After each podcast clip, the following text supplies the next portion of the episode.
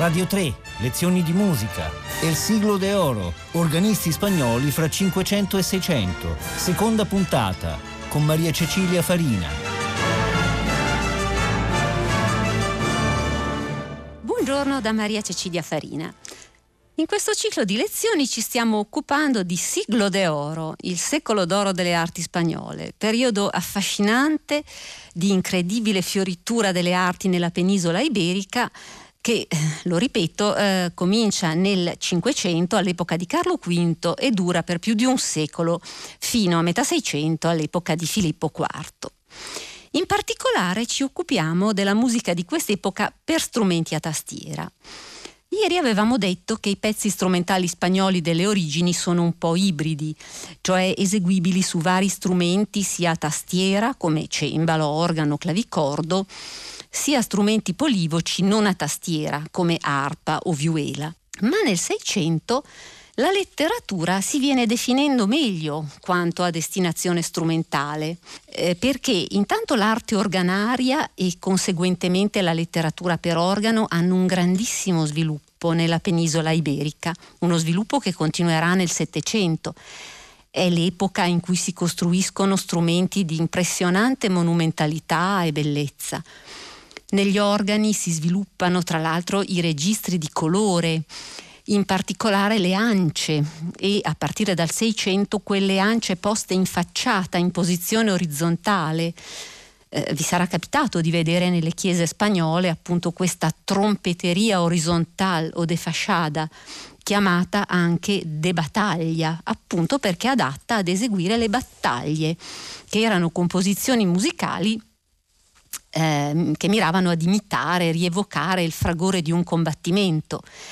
E eh, nella visione cattolica controriformistica divengono anche un simbolo della lotta fra il bene e il male. Quindi mi voglio soffermare subito su una battaglia, o meglio un tiento de battaglia.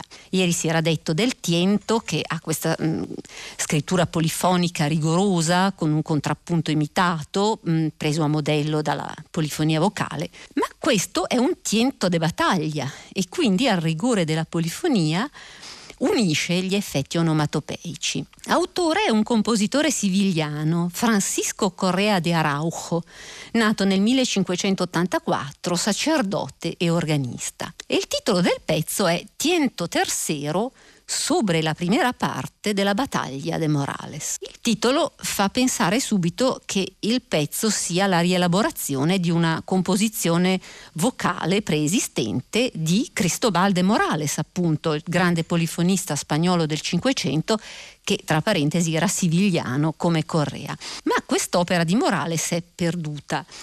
E quel che sappiamo per certo è che in realtà la madre di tutte le battaglie strumentali è ancora una volta un pezzo vocale, già ieri avevamo sottolineato questa parentela no, tra la musica vocale e la musica strumentale.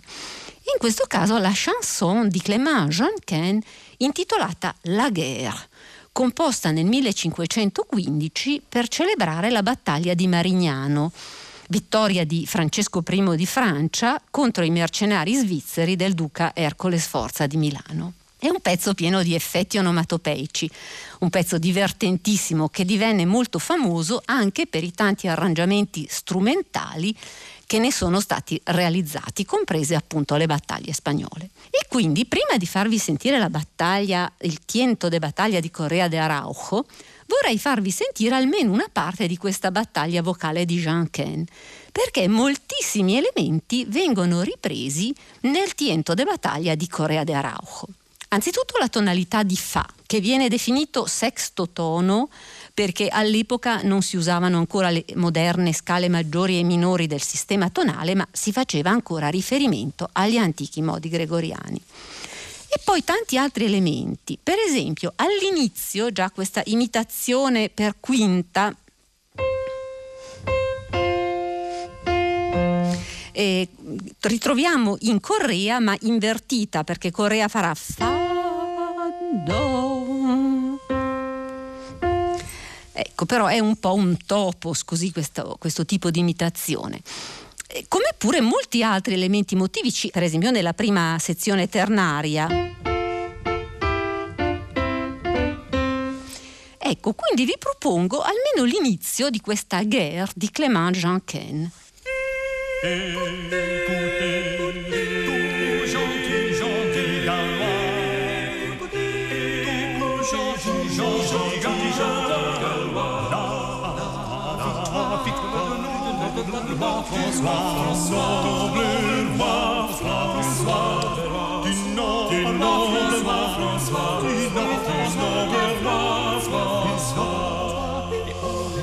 écouté du courroux et de tout côté.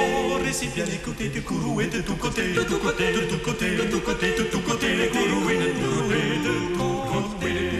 Vivre, souffle, souffle, souffle, frappez, sautez, jouez, soufflez, répétez,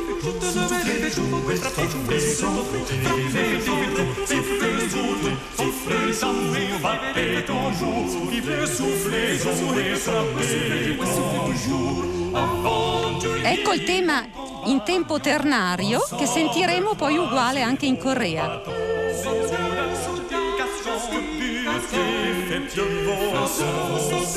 Donnez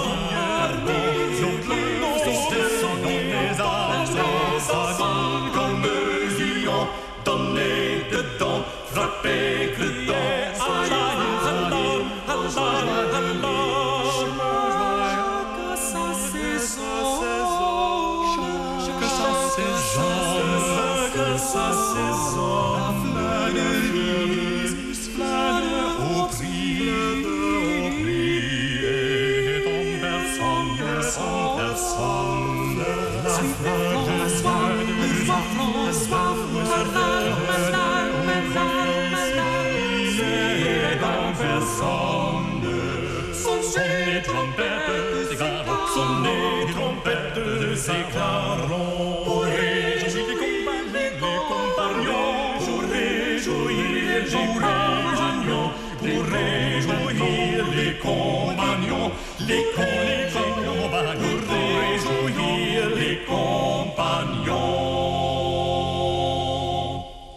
Ecco, ci fermiamo qui, la composizione in realtà è molto più lunga, ma questo era per darvi già l'idea di, di questa parentela con eh, il Tiento Tercero eh, de Battaglia di Correa de Arauco che andiamo subito a sentire.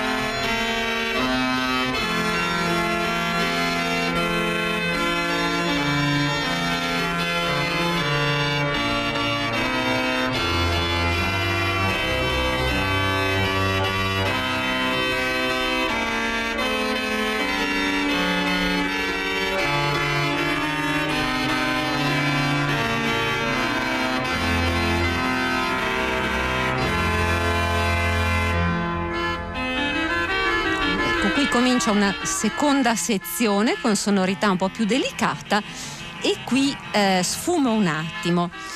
Eh, come avete notato, all'inizio già si gustano questi registri ad ancia, tipici proprio dell'organo spagnolo, e sottolineo che tutte le esecuzioni che vi sto facendo sentire sono tutte realizzate su organi storici della Spagna o del Portogallo. Quindi questa trompeteria, ma all'inizio la battaglia non era ancora eh, infuriata, eh, era un po' come se le truppe fossero schierate.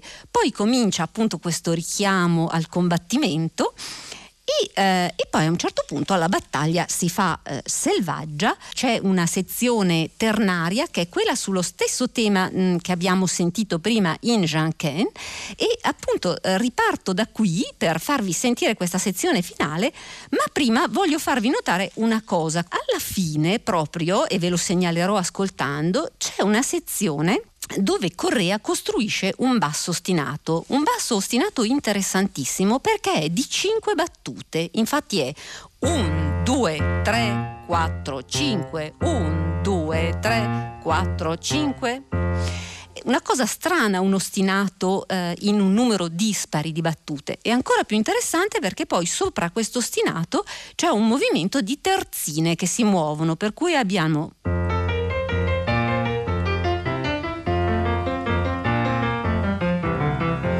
eccetera. Quindi riprendiamo la nostra battaglia da quel passaggio ternario e la ascoltiamo fino alla fine.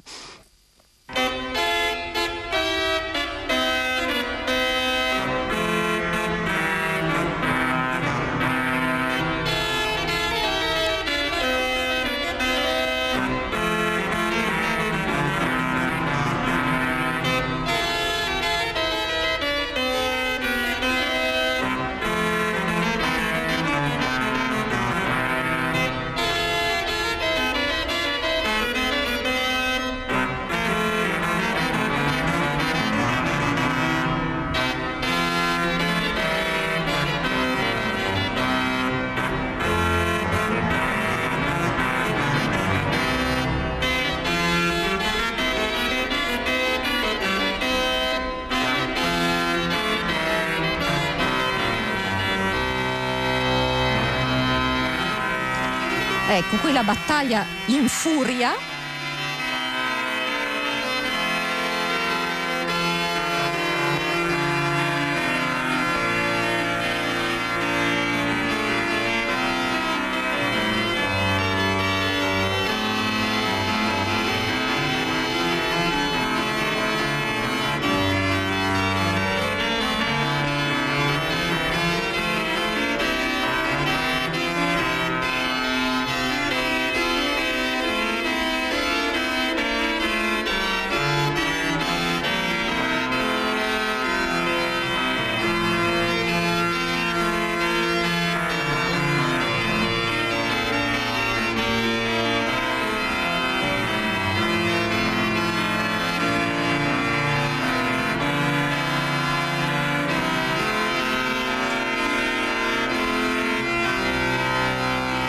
Attenzione, tra poco parte l'ostinato.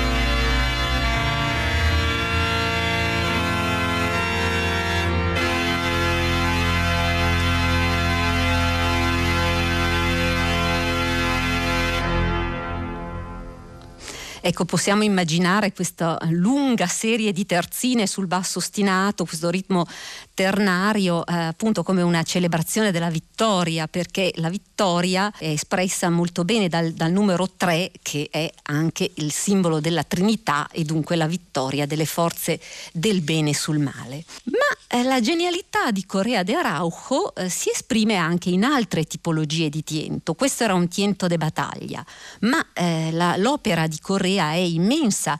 Leggo in spagnolo il titolo del suo libro eh, che contiene i 62 tientos di tipologie diverse. Lo leggo in spagnolo perché è così bello, pomposo questo titolo, Libro de tientos y discursos de música práctica y teórica de órgano, intitolato Facultad Organica, stampato a Alcalá de Henares nel 1626. E già dal titolo si capisce come si tratti di un libro teorico-pratico, perché musica pratica i teorica e i pezzi tientos i discursos, quindi ci sono anche i discorsi sulla musica. Eh, tra questi tientos, questi 62 tientos, una tipologia particolare è quella del tiento partido. Il tiento partido è quello in cui una mano esegue una parte solistica complessa, ornata, mentre all'altra mano è riservato un ruolo di accompagnamento. La mano solista può essere la destra, in questo caso si parla di tiento de mano derecha o tiento de tiple ma può essere anche la mano sinistra e in tal caso si parla di tiento de bajo o tiento de bajón o de mano izquierda. Questa è davvero una grande novità del Seicento, una novità estremamente coloristica.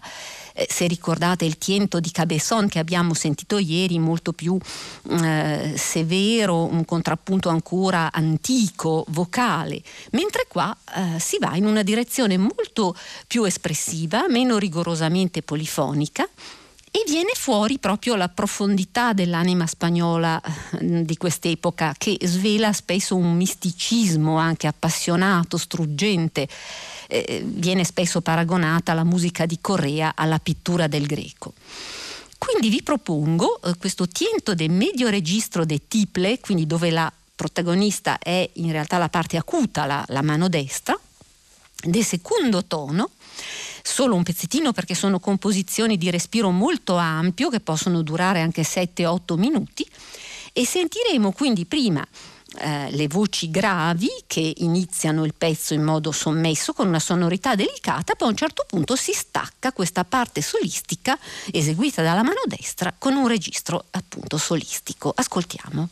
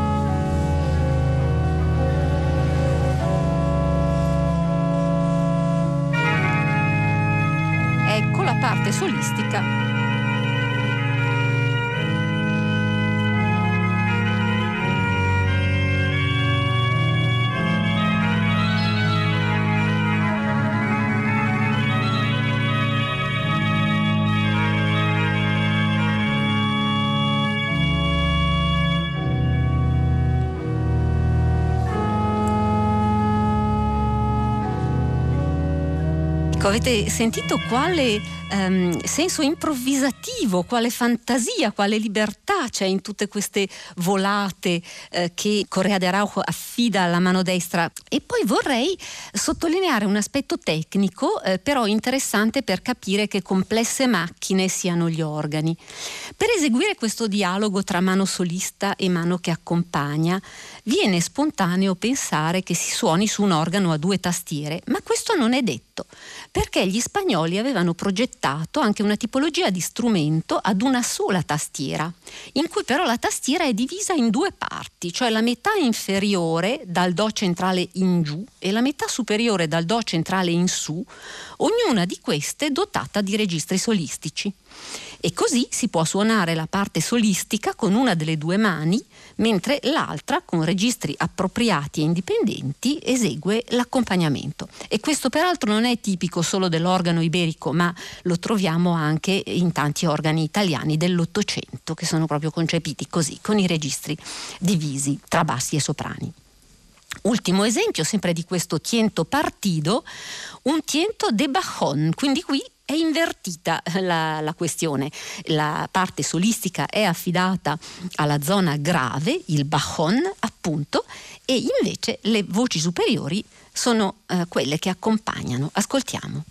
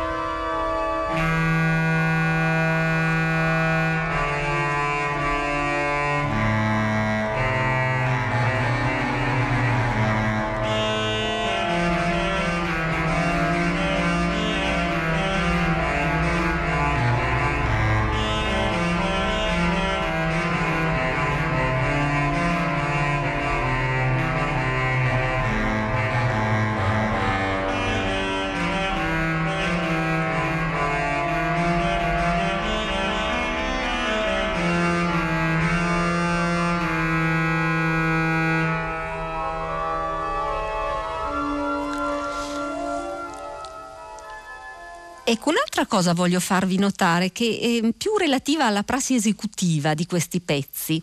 Eh, gli spagnoli dell'epoca, molti trattatisti, fanno un mm, cenno a questo suonare con il buenaire, quello che loro chiamano il buenaire, cioè quella elasticità agogica, quella libertà nel rubato. Ecco, non dimentichiamo che eh, Correa de Araujo è contemporaneo di Frescobaldi ed è proprio quell'epoca in cui si cerca la meraviglia dell'ascoltatore, in cui mh, mm, non, eh, non, si è fissati a, un, eh, a una ritmica così eh, rigida, o perlomeno la ritmica rigida è riservata solo a certi brani molto rigorosi rigorosamente contrappuntistici, ma quelli così eh, pieni di elementi toccatistici come sono questi tientos vanno suonati appunto con questo buenaire, ineguaglianza, rubato ed elasticità agogica. E ora eh, voglio concludere la lezione con quello che forse è uno dei brani più belli e toccanti di Correa de Araujo. Le tres glossas, quindi va- tre variazioni, sopra il canto liano della Immaculata Concepción, sopra il canto piano della Immacolata Concezione. Questo è un pezzo che significativamente chiude il grande libro di Correa, Facultad Organica. Bisogna ricordare che il culto della Madonna Immacolata in Spagna e soprattutto a Siviglia era molto sentito all'epoca e lo è ancora oggi. Si fanno processioni fastose e solennità appunto per questa festa e lo stesso Correa che era sacerdote era devotissimo della Madonna Immacolata per cui a suggello di questa splendida silloge intitolata Facultad Organica ha posto questa serie di variazioni glossas sopra il canto della Immaculada che dice todo il mondo in generale, cioè tutto il mondo in generale, o regina eletta, proclami che tu sei stata concepita senza peccato originale. Adesso noi ascolteremo eh, questo pezzo al, ehm, in un modo alternato, quindi ci sarà la versione polifonico-vocale in cui il tema è incastonato nella parte del tenore, quindi lo sentiamo in mezzo il tema. Ecco in mezzo.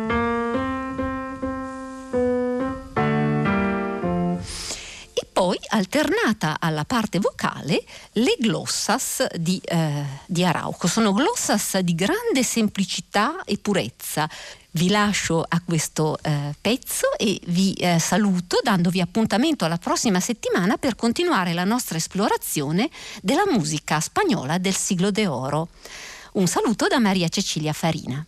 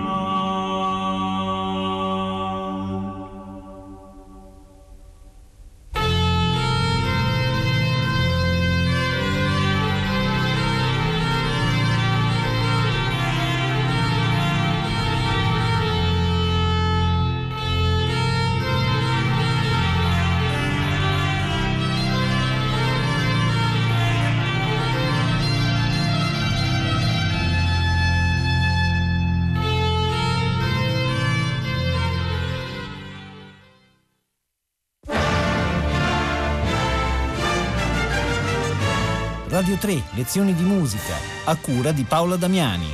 Potete ascoltare tutte le lezioni di musica dal sito di Radio 3 e scaricarle con l'app RaiPlay Radio.